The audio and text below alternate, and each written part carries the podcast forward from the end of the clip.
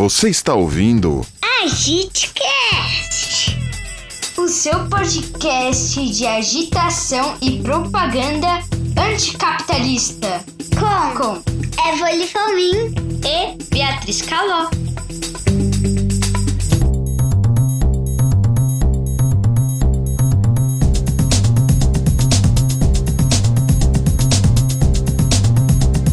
Essa vinheta que vocês escutaram agora foi gravada espontânea e voluntariamente pelo Gael, de 10 anos, Fofuras! e pelo Darim, de 6, filhos do Léo, meu companheiro que me mostra todos os dias que a educação é uma tarefa árdua, mas vale a pena. Por isso, dedicamos esse episódio a todas as crianças que estão iniciando sua vida escolar, a todas e todos os estudantes e famílias que lutam por uma transformação social e às professoras e aos professores que escolheram enveredar pelo lindo caminho da educação, conscientes de seus desafios, mas com a aposta de que outra educação é possível. E nesse episódio de AgiteCast, viemos comprar essa briga que nos é tão cara por uma educação de qualidade e para todos. Diante do atual cenário da educação em tempos de pandemia, nunca ficou tão evidente a diferença qualitativa entre as escolas públicas e as privadas e o total descaso em relação ao ensino público, tanto por parte de governantes como por empresas e instituições que consideram a educação uma mercadoria. Não é novidade para ninguém o descaso em relação ao ensino público, mas é importante a gente entender que não é uma falha. Isso faz parte de um projeto político. Na teoria e na nossa concepção de escola pública, as políticas educacionais seriam de responsabilidade dos órgãos públicos. Mas na prática, existe uma interferência grande de grupos privados nessas políticas, sejam eles com ou sem fins lucrativos. Ou seja, existem acordos entre governo e mercado na formulação de políticas públicas.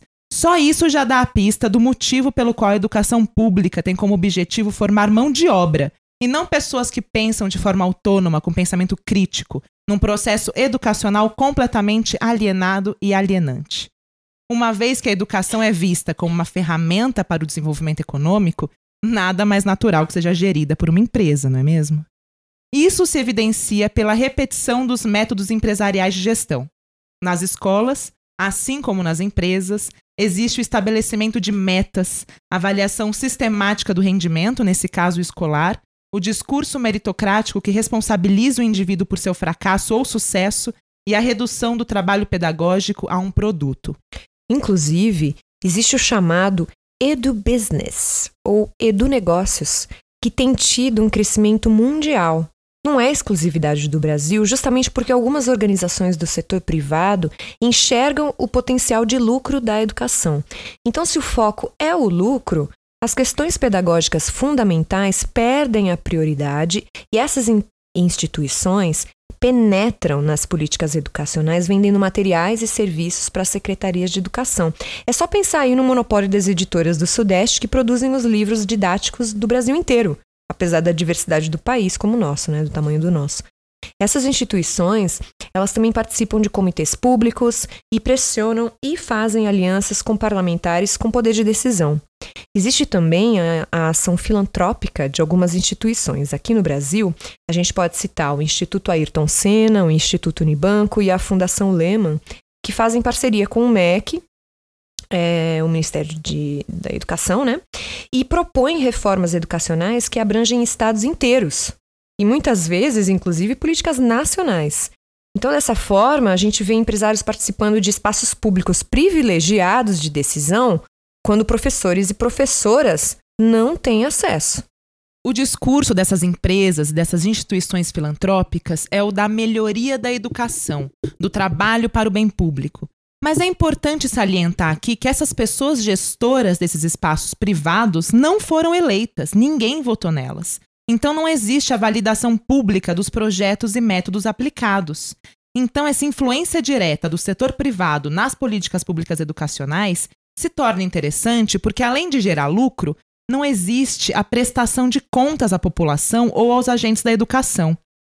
Outro fator aqui que demonstra essa refuncionalização da educação é a introdução do empreendedorismo nas escolas. Essa é a solução ideal para o mercado: ensinar na prática a competição pela sobrevivência por meio da assimilação individual da ideologia do sistema financeiro.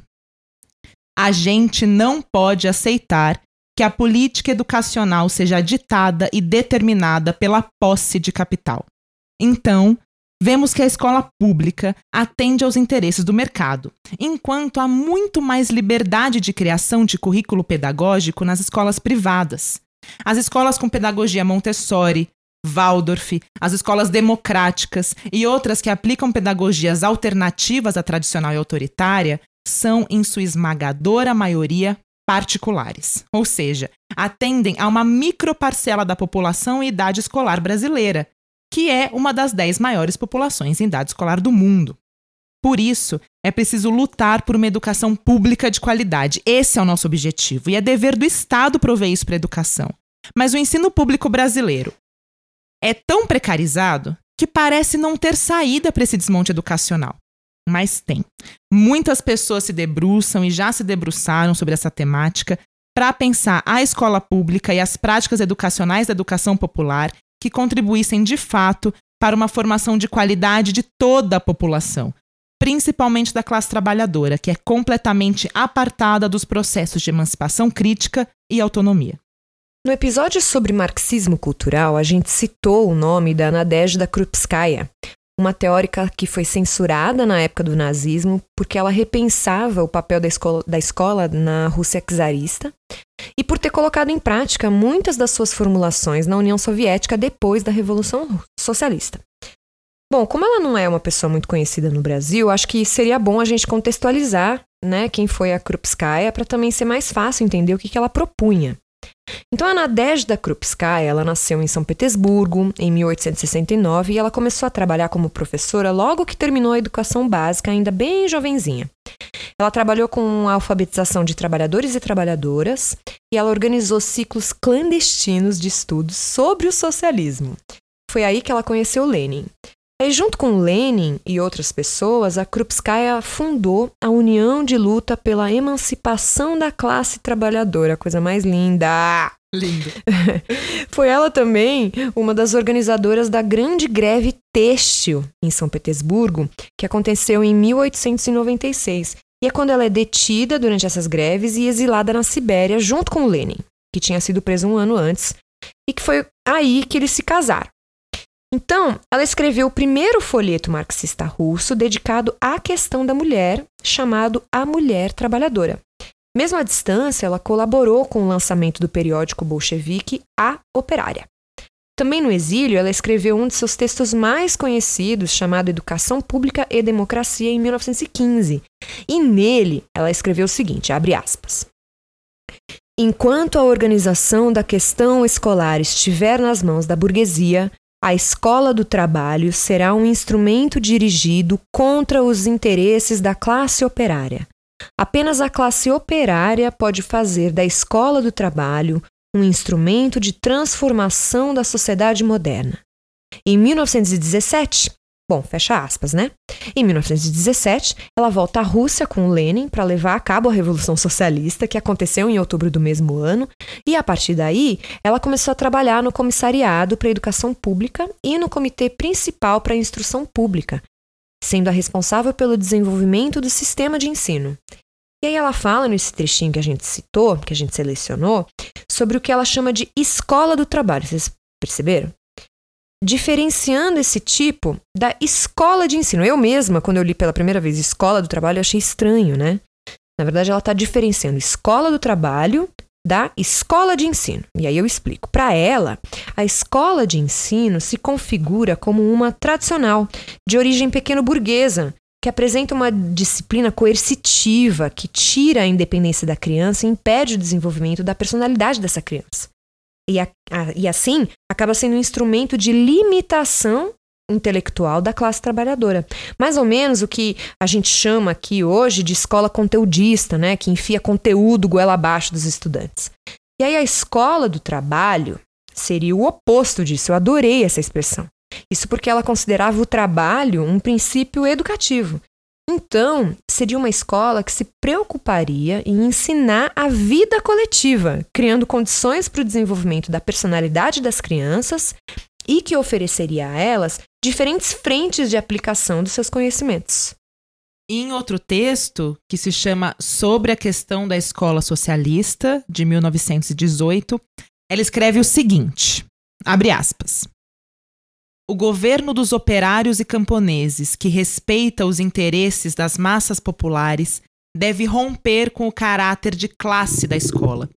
Deve fazer com que a escola, em todos os níveis, seja acessível a todos os segmentos da população. Mas fazer isso não só nas palavras, mas em atos. A educação continuará sendo um privilégio da classe burguesa até que as finalidades da escola sejam alteradas. A população está interessada em que a escola fundamental, média e superior tenha uma finalidade comum, Formar pessoas desenvolvidas multilateralmente, com predisposições sociais conscientes e organizadas, que tenham uma visão de mundo reflexiva, integral e que claramente entendam tudo o que está acontecendo ao seu redor na natureza e na vida social. Pessoas preparadas na teoria e na prática para todos os tipos de trabalho, tanto físico quanto mental pessoas capazes de construir uma vida social racional, cheia de conteúdo, bonita e alegre. Essas pessoas são necessárias à sociedade socialista. Sem elas, o socialismo não pode se realizar plenamente. Bem, ela continua esse texto com propostas de como a escola deveria ser para formar essas pessoas. Então, a escola, para ela, deve fortalecer a saúde da criança, né, proporcionando aí boa alimentação, bom sono, cuidados de higiene e exercícios, garantindo a todas as crianças o que ela diz que a classe dominante já garante para sua família, independentemente da situação econômica do país. Ela também aponta a necessidade do desenvolvimento dos sentidos, fala sobre a necessidade de ensinar a criança a observar as coisas e ampliar seu repertório expressivo, de estimular sua criatividade por meio da arte e da linguagem, respeitar sua individualidade, entre tantas outras propostas. Tudo isso aí aliado à tarefa escolar de fortalecer e aprofundar as predisposições sociais da criança, revelar que o trabalho é a base da sociedade e fazer com que ela se sinta parte dela, formando então aí um indivíduo pensante, crítico, trabalhador e, por que não, revolucionário. Então, para ela, a escola socialista é uma escola livre, onde não há lugar para adestramento, onde não se deve suprimir a individualidade da criança, mas ajudar na sua formação. E a escola não é socialista porque ela é liderada por socialistas, mas porque seus objetivos correspondem a uma sociedade sem classes. Para esse debate não ficar muito distante da gente aqui no Brasil, é muito importante a gente falar sobre ele mesmo, o Paulo Freire! esse sim dispensa apresentações, mas caso alguém não seja familiarizado né, com esse nome, ele foi o pedagogo brasileiro que de fato teorizou e praticou uma pedagogia a serviço da classe trabalhadora, e eu acho impossível uma pessoa que trabalha com educação nunca ter lido qualquer texto do Paulo Freire. Ele realmente permeia a formação de educadores e educadoras. Assim como a Krupskaya, o Paulo Freire também defendia uma escola pública de qualidade. Ele tem uma obra vastíssima, então aqui a gente vai focar no livro Pedagogia da Autonomia, Saberes Indispensáveis à Prática Docente, que foi o último livro dele publicado em vida é, em 1996. Nesse livro, ele faz um apanhado de muitas elaborações anteriores e também reelabora alguns desses escritos a partir da experiência prática dele na sala de aula.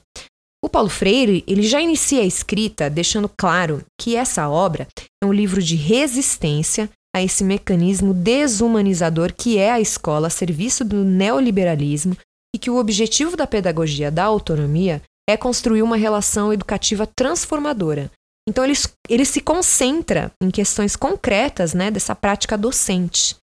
Para ele, os fundamentos dessa pedagogia são a ética, o respeito, a dignidade e o estímulo à autonomia, que são o ponto de partida é, para a prática pedagógica. Eu vou fazer um parênteses aqui, porque eu me lembro claramente quando eu era criança, Bia, é, de professores hum. gritarem em sala de aula. Eu não sei se isso acontece ainda hoje. Ainda hoje, e às vezes quando pega no braço da criança e leva para algum lugar, assim, apertando com força. Ih, eu já vi um monte, um Gente, monte. Gente, é horrível. Eu lembro quando eu troquei de, de um colégio que era mais, é, mais humanista, digamos assim, para um outro que era um colégio particular também, mas assim, é, normal, um colégio, né, Claro. né, padrão. Era assim uma coisa que eu fiquei horrorizada. Eu me lembro contando para minha mãe que os professores daquela escola gritavam com as crianças. Eu já fui humilhada por uma professora minha quando eu tava na terceira série, né? Que hoje é o quarto ano. Eu fui humilhada porque eu tava com um problema na bexiga e ela me chamou de bebê de 20 dias na frente da escola inteira. Da sala inteira, que tinha 40 alunos. Era uma, é uma coisa terrível, assim. Eu cresci, eu não sei como eu virei professora, porque eu cresci odiando escola. Porque eu odeio a escola tradicional. Exato. A escola autoritária e coercitiva. É por isso que eu odiava. Exato. Quando eu começo a perceber que existem outros tipos de educação, é que eu começo a me interessar de fato por ela. Por isso que eu enveredo pelo, por esse caminho, né? Por isso que Nossa. hoje em dia eu sou uma educadora, porque eu acredito nessa outra educação. Porque é muito difícil mesmo você ser uma criança na escola tradicional. Exato. Qualquer criança na escola Exato. tradicional. É muito difícil. Exato. E aí, só pra concluir, né, assim, é dessas pequenas violências, né, que a gente vai sofrendo no colégio, eu me lembro de uma professora de português que ela me chamou, pela primeira vez, ela me chamou de Evelyn. E aí, eu, eu ingênua, totalmente ingênua, eu levantei meu bracinho e eu falei assim pra ela: meu nome é Evelyn. E aí, ela era professora de português, de língua portuguesa. Aham. E aí ela me deu um. Ela me humilhou, dizendo Claro. que, como meu nome não tinha um acento, Nossa. o meu nome seria Evelyn. E ela te chamou de Evelyn o resto do O ano? resto do ano. E assim, pra mim isso era uma violência. É. Como que você me chama de um nome que não é o meu? Exato. Porque na sua concepção da norma culta da língua portuguesa, falta um raio de um acento, né? Exato. Enfim, todas essas coisas vão instigando a gente a lembrar que Paulo Freire é muito necessário Muito pra necessário. gente, né? E aí, continuando nesse livro, ele, ele não foca no modelo escolar propriamente dito, mas na prática docente, né? Essa que a gente está aqui falando, e ele afirma que essa prática ela deve ser de troca permanente, né? É, tendo essa consciência que o educador também é aprendiz, e aprendiz com os educandos, né? O contrário dessa minha é, professora de língua portuguesa. Ele escreve que os professores e as professoras devem questionar as práticas autoritárias que atrapalham a relação de aprendizagem e ter uma convivência afetuosa com quem ensina, né? A pedagogia da autonomia é aquela que provoca os e as estudantes a se assumirem como sujeitos de seu processo de construção de conhecimento. Ou seja, quem aprende não cumpre o papel de mero espectador, mas de protagonista da sua aprendizagem, né? E aí a dificuldade está sempre no como, né? Então, ao longo do livro, ele vai apresentando algumas práticas que ele considera necessárias para alcançar esse objetivo. Bom, então vamos lá, né? Ele, ele condena completamente a punição e o autoritarismo e afirma que uma relação de medo não é educativa. Ela é violenta e ela é antipedagógica. E que também a amorosidade é necessária nessa relação educacional. É, ela não é com- incompatível com o rigor do trabalho. Não é porque você é amoroso que isso não significa que você está realizando um trabalho rigoroso, né? Então, ele indica é, a famosa é, questão da insegurança, né? Como se você precisasse é, é, evidenciar uma, uma um autoritarismo para. É, É o respeito pelo medo, né? Exato. É o respeito pelo medo. Exato. E aí ele indica a solidariedade como um princípio ético das práticas pedagógicas, né? Então, é, a gente deve admitir uma postura vigilante enquanto docentes, né? Contra todas as práticas de desumanização nas relações educativas. E aí o Paulo Freire ele parte do princípio que não há neutralidade na educação, assim como não há ne- neutralidade em absolutamente nada, e que toda prática de ensino, sobretudo a que se diz neutra, ela é necessariamente carregada de, olo- de ideologia. Aqui a gente pode só jogar aqui a escola sem partido, né? Todo mundo sabe Exato. já o que que é. E essa ideologia, ela é a do neoliberalismo, cujo discurso está potentemente enraizado em todas as dimensões da escola, né? Nas propagandas, no conteúdo programático, na relação de clientelismo e na ideia de, de que a função da escola é treinar para o vestibular e adaptar os estudantes às necessidades do mercado de trabalho.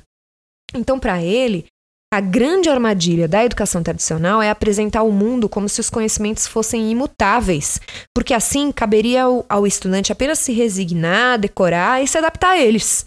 Tudo isso sob a pressão da competição e do sucesso individual, que é a lógica de desumanização no fim, né? Ou seja, em outras palavras, se a gente participa da humanidade com a nossa inteligência e sensibilidade, relacionando os conhecimentos com o mundo, com a vida prática, a gente se humaniza. Se a gente apenas se adapta ao mundo, perdemos a oportunidade de participar dele. E aí a gente se desumaniza. E outra ideia que também é muito valiosa para Paulo Freire é a de que todo conhecimento é inacabado, né? Que o processo de conhecimento se desenvolve continuamente e tem a ver com a noção de que o próprio ser humano é um projeto inconcluso, né? Porque tudo está em desenvolvimento inclusive os saberes e os conhecimentos. Essa consciência de inacabamento é o começo para a conquista da consciência crítica pela educação, justamente por não encarar os livros didáticos como detentores dos saberes, porque eles próprios se modificam, né, saberes. E ele contrapõe essa consciência crítica à consciência mágica. Bom, a consciência mágica ou a consciência ingênua é aquela que atribui um poder superior ao conhecimento. Então a pessoa se sente dominada por essas relações que ela não entende. Por isso ela se rende à autoridade que se apresenta como detentora do saber, como se o conhecimento fosse algo inquestionável, restando essa pessoa apenas aceitar essa realidade e, se submeter ao modelo pedagógico autoritário, né? Aquele velho, ah, se eu aprendi assim é assim. Já a consciência crítica é aquela que se interessa pela investigação da trama de relações que provocam os processos, como os diferentes fatores que compõem o conhecimento e a realidade se entrelaçam nessa trama. E ele parte do princípio de que o conhecimento, a cultura e a história são produtos humanos e se transformam permanentemente a partir da nossa ação sobre o mundo. E exatamente porque ele incentiva essa investigação dos processos, ele acredita que também os professores e as professoras devem estar em constante formação. Ele fala inclusive sobre o professor pesquisador, né, que se aprofunda nos temas que vai tratar em sala de aula, apresentando as razões pelas quais ele concorda ou discorda de, de determinada ideia, né? Porque é importante que a diferença de compreensão dos fatos seja percebida, que os e as estudantes tenham acesso a várias interpretações das mais diversas disciplinas para que sejam capazes de formular as suas próprias ideias acerca delas. Então, para ele, Ensinar não é transferir conhecimento, mas criar as possibilidades para sua produção ou construção. Por isso, ele rejeita o que ele chama de educação bancária, que restringe a formação aí ao ato de depositar informações em estudantes, essa coisa de enfiar o conteúdo goela abaixo aí, como a Evelyn já falou, né, como se os estudantes fossem tábulas rasas. E essa prática não desperta a curiosidade epistemológica, né, que é aquela curiosidade que se interessa pelo conhecimento. Mas Paulo Freire, ele mesmo não é ingênuo, né? Ele não romantiza a educação, ele é bem pé no chão em relação à prática docente. E por isso mesmo, ele encoraja educadores e educadoras a lutarem por seus direitos. Essa luta por seus direitos e dignidade e a defesa da educação são parte integrante dos saberes necessários para a prática docente né, quando, quando Paulo Freire ele fala sobre exatamente isso, ele fala inclusive que o descaso do governo com as escolas, né, então escola sem papel higiênico, sem água, etc, etc, eles já são um discurso e muitas vezes os estudantes e as estudantes elas acabam reproduzindo esse discurso quando também fazem descaso em relação à educação. Porque já o discurso do, do poder público é esse, né? E as piores consequências desse descaso sistemático do poder público em relação à educação são o esgotamento, a indiferença, a dúvida de que é possível mudar, e isso ele chama de desesperança. As condições do trabalho não oferecem suporte e prejudicam a prática pedagógica. Então eu, como professora, eu vejo o governo mandar policial bater em mim em manifestação, querendo me prender porque eu falo de esquerda em sala de aula, né, como no escola sem partido, acabando com a minha aposentadoria, roubando a merenda das crianças. É difícil não esmorecer. Mas nas palavras de Paulo Freire, A minha resposta à ofensa à educação é a luta política, consciente, crítica e organizada contra os ofensores. Em resumo, cabe a nós, educadores e educadoras, a tarefa de politizar o processo educacional e criar as condições necessárias para que os e as estudantes possam exercitar sua autonomia e suas habilidades como seres pensantes, criadores, transformadores e capazes de se indignar. Não à toa, Paulo Freire, que completaria 99 anos esse ano, agora em setembro, é o terceiro autor mais citado em pesquisas acadêmicas das áreas de humanidades do mundo. Ele é o brasileiro mais homenageado de todos os tempos. É referência para pesquisadores e pesquisadoras fora do Brasil, inclusive a Bell Hooks, que né, a gente já falou aqui. E ele é relembrado e reivindicado por todas as pessoas que acreditam na educação como base para a construção de outra sociedade. Infelizmente, o Brasil nunca colocou Paulo Freire em prática. Para a gente falar sobre educação no Brasil hoje, a gente precisa voltar alguns anos marcantes na história do país, e esse período é o da ditadura empresarial militar. E você vai notar que eu não falei apenas ditadura militar, mas ditadura empresarial militar. Porque é necessário deixar bem claro quais setores da sociedade estavam envolvidos com essa tomada de poder e como isso está diretamente ligado aos processos de educação até aqui. Quem me conhece já sabe, já me ouviu dizer que eu sou um exemplo é, de como os processos da universidade foram importantes para mim para a construção de senso crítico de visão da vida como um todo, né? Mas ao mesmo tempo, e a gente já falou também no primeiro episódio do Agitcast, a universidade não foi esse formador consistente de pluralidade de conhecimento que se espera do papel da educação. As universidades nunca foram esse antro de balbúrdia de esquerdistas e comunistas doutrinadores de jovens indefesos, como a extrema-direita gosta de dizer. Ou mesmo como algumas pessoas públicas que têm canal patrocinado por empresas de investimentos gostam de dizer que se sentiam constrangidas pelo ambiente esquerdista da universidade pública.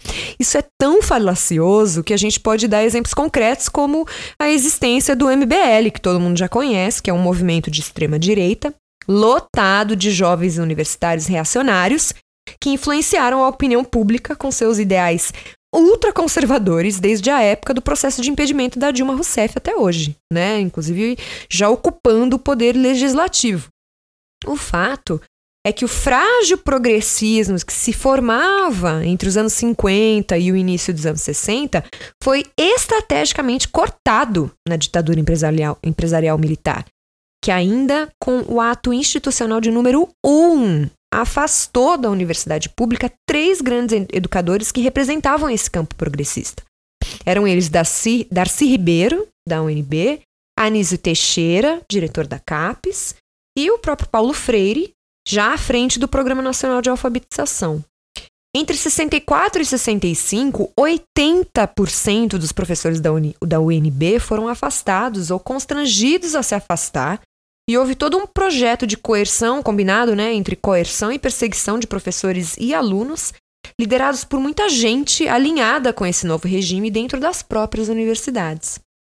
O Roberto Ler, professor titular de Políticas Públicas em Educação da Faculdade de Educação da, UFRJ, ele traz esse relato histórico com elaborações muito importantes no livro dele chamado Autoritarismo contra a Universidade, da editora Expressão Popular e a Fundação Rosa Luxemburgo. Eu vi que está esgotado no site da Expressão Popular, mas eles é, disponibilizaram esse livro para download, download gratuito em PDF a gente recomenda demais. Bom, ele vai costurando essa trajetória, mostrando como o capitalismo monopolista, em que o Brasil se pautava na ditadura, precisava de uma inteligência para ser implementado. E como as universidades foram estratégicas como esse lugar de pesquisa para o desenvolvimento pretendido, né? Entre os anos de 62 e 63, 63 mais ou menos, que é, havia menos de 40 programas de mestrado e doutorado no Brasil. Já em 85, que é considerado formalmente o fim da ditadura militar, esse número já estava na casa dos 1.116 programas de mestrado e doutorado. Então, a gente vê aí que a universidade foi claramente esse espaço estratégico de consolidação e expansão nesse período, né? e ainda que fizesse parte de um projeto de modernização conservadora, não era, em absoluto, um lugar de pluralismo teórico, de debate crítico ou de liberdade, né, na, no período da ditadura. A universidade, ela era uma arena importante de guerra cultural e contra-revolucionária daquela época, assim como a gente já vê claramente que é hoje. E é nesse cenário que as universidades vão perdendo sua autonomia, especialmente no que diz respeito aos repasses de recursos, com a interferência do governo no programa de pesquisa. Aquele quem manda escolhe a banda, né, como se diz. É assim que o Estado passa a ditar quais áreas receberiam dinheiro para pesquisa, e não à toa é quando a CAPES passa para a tutela do Ministério do Planejamento. Foi nesse período que grandes problemáticas científicas desapareceram da ciência e da universidade de uma forma geral. O professor Roberto Lera relata como nos anos 50 diversas organizações discutiam temas importantes, como o que determinava a pobreza, ou porque um país é subdesenvolvido, né, por exemplo, e como esses grandes debates que a humanidade precisa enf enfrentar foram perdendo a força e dando lugar a um cientificismo que se expande para que não se expande para debater os problemas na sua raiz. Né? E aí é só a gente lembrar como as pesquisas são realizadas no âmbito das universidades de impacto socioambiental, na construção de grandes hidrelétricas ou de Belo Monte, legitimaram políticas de destruição e que resultaram em grandes desastres ambientais, desconsiderando os impactos na vida da população local, ribeirinha, indígena e por aí vai. Né? E aí a gente consegue linkar isso a mudança da lógica entre a educação pública versus a privada. A tendência de expansão do setor privado com características mercantis já estava evidente lá na ditadura. Né? Até meados de 1972, 73, o setor privado era minoritário no Brasil. Eram 40 contra 70% das matrículas públicas. Foi a partir da, da indução do Estado por meio do crédito educativo que o setor privado começou a expandir. O argumento da ditadura era de que havia uma demanda reprimida e para dar tempo de as universidades expandirem suas vagas, a alternativa seria subsidiar o setor privado. Bem, olha aí quanto tempo já passou, né? A derrota que se estabeleceu nesse sentido foi aí na Constituição Federal de 88, que conceituou a educação como campo aberto à livre iniciativa, ou seja, abriu aí um caminho com uma esfera de negócio. Já no governo FHC, acontecem as regulamentações que vão permitir a existência de um setor estritamente mercantil.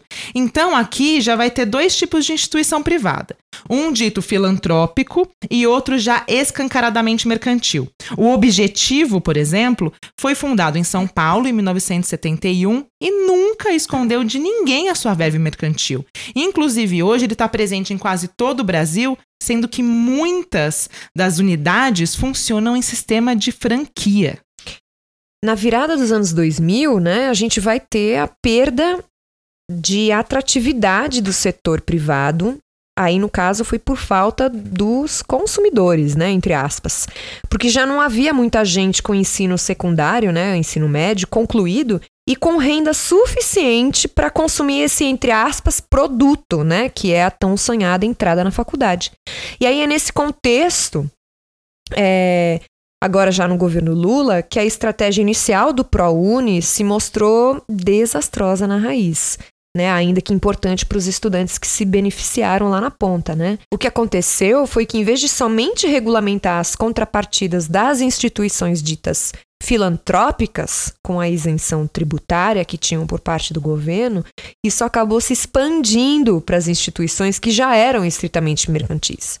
Ou seja, no fim, todas as instituições privadas acabaram recebendo isenção tributária, então, grandes grupos em, em, educacionais sem fins lucrativos acabaram se convertendo em instituições com fins lucrativos.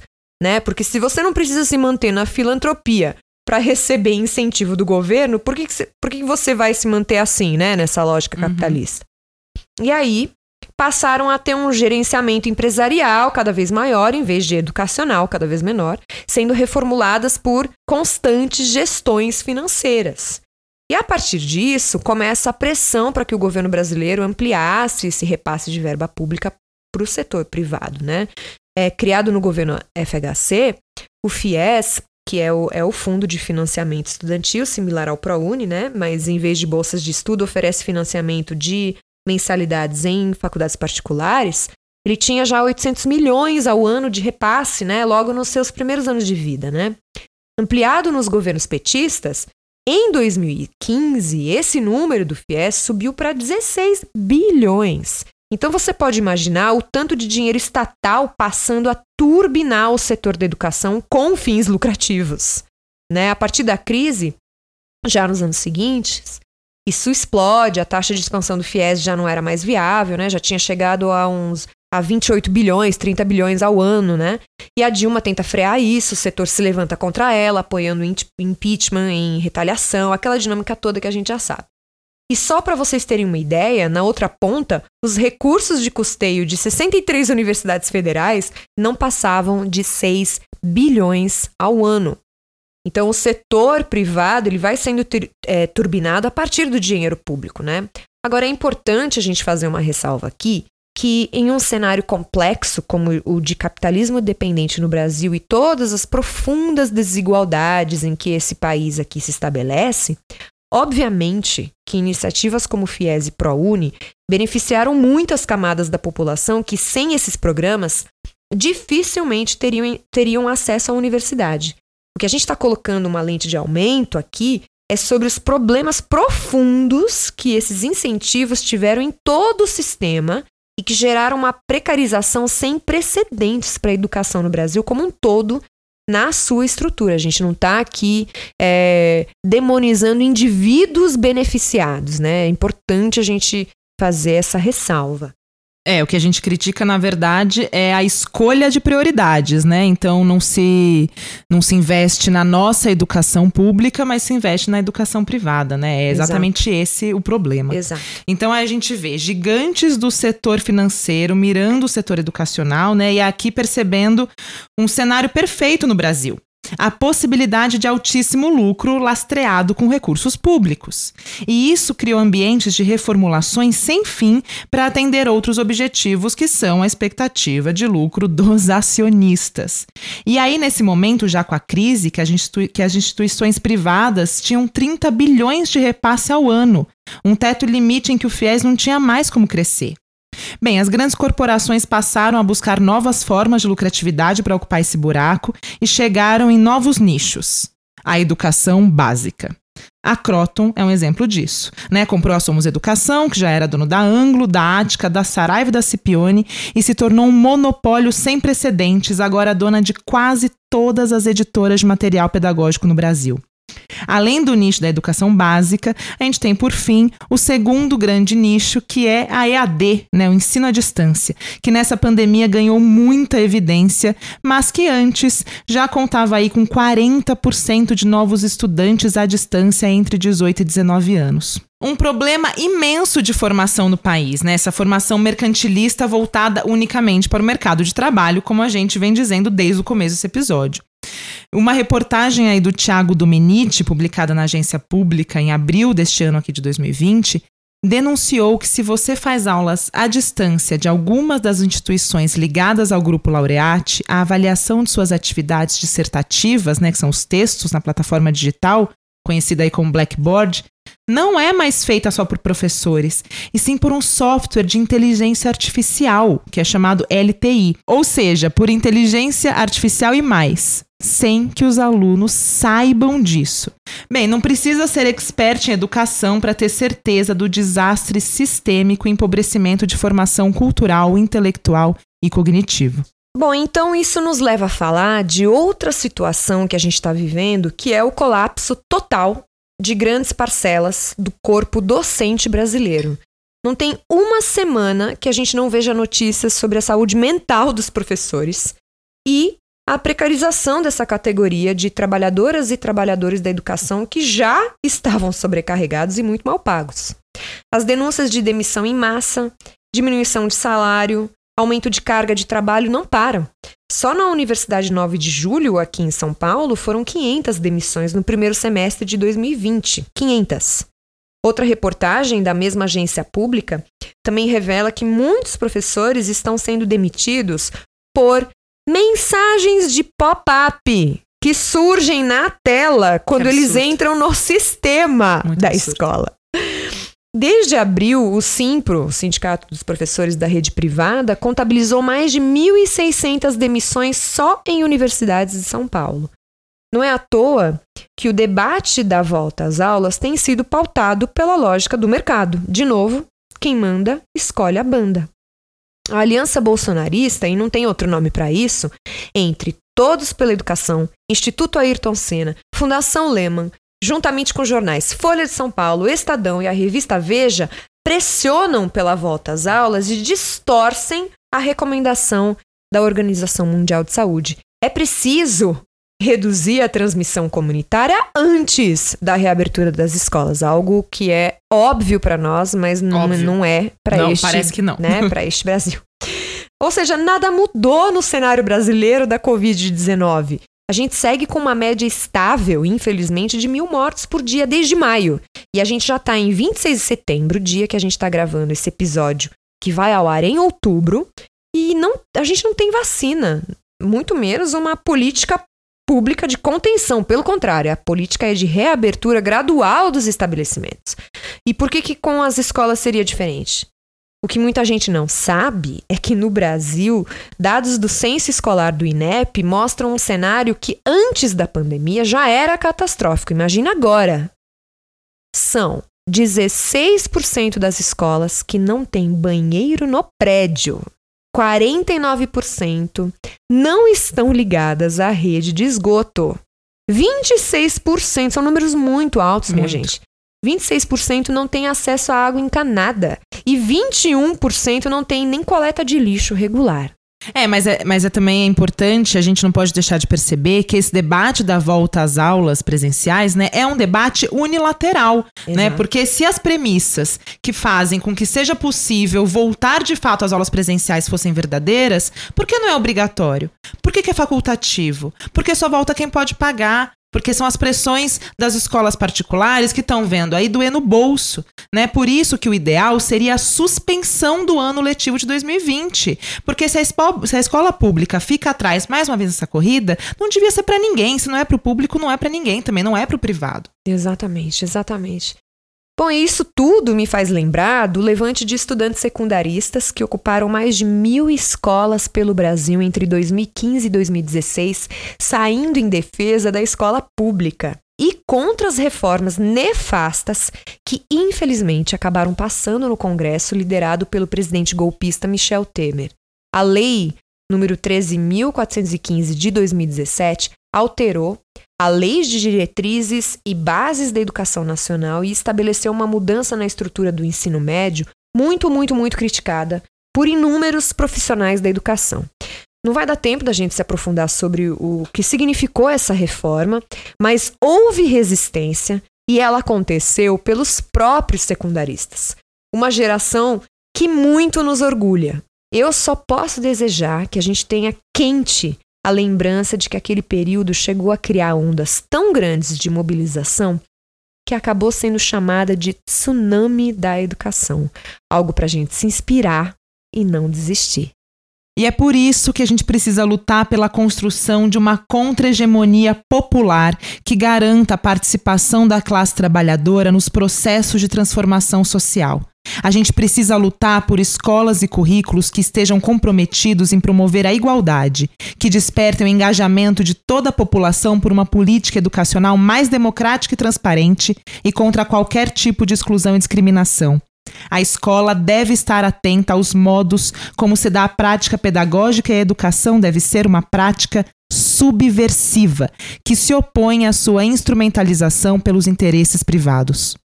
Como a gente se propõe aqui a fazer agitação política, não tem como a gente não ler quatro lembretes da página do Instagram que a gente adora e segue e recomenda, que é o Lembrete Comunista. Isso. Alô, lembrete? Nota Olha nós. a gente aqui, a gente cast. Bom, eles postaram no dia 11 de agosto, dia do estudante, eu vou é, lembrar aqui. Um, Lembrar que lugar de estudante é na luta contra o ensino presencial durante a pandemia. 2. Entender que estudantes organizados lutem contra os ataques do Estado. 3. Avisar que Dia do Estudante é dia de luta por educação pública, gratuita e de qualidade. E 4. Não esquecer de lutar por uma educação para além do capital.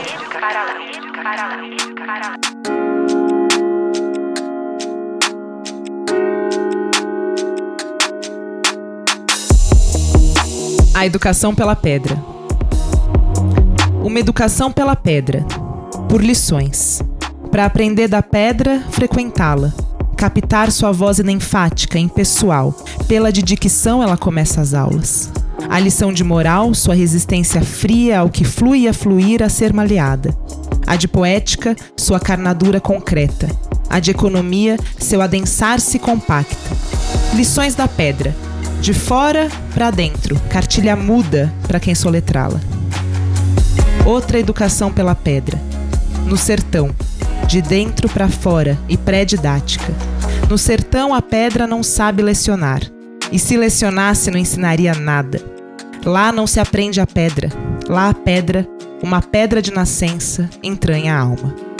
João Cabral de Melo Neto. Esse foi mais um episódio do Agite Cast! Pessoal, muito obrigada por, por nos acompanharem até aqui, até o final desse episódio.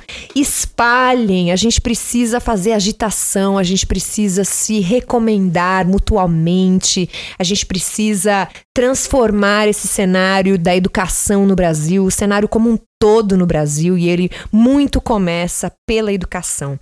Sigam a gente nas redes sociais, nos enviem um e-mail, Contem pra gente a experiência traumatizante da escola que vocês já tiveram. A gente é, pode qual postar. foi a sua experiência Exato. traumática? Conta aqui pra gente. Conta pra nós, pra gente rir juntos, denunciar juntos. E não nos esqueçamos: educação não é mercadoria e deve sempre se opor à barbárie. Até o próximo episódio. E o que, Bia? E fora, fora Bolsonaro! Bolsonaro!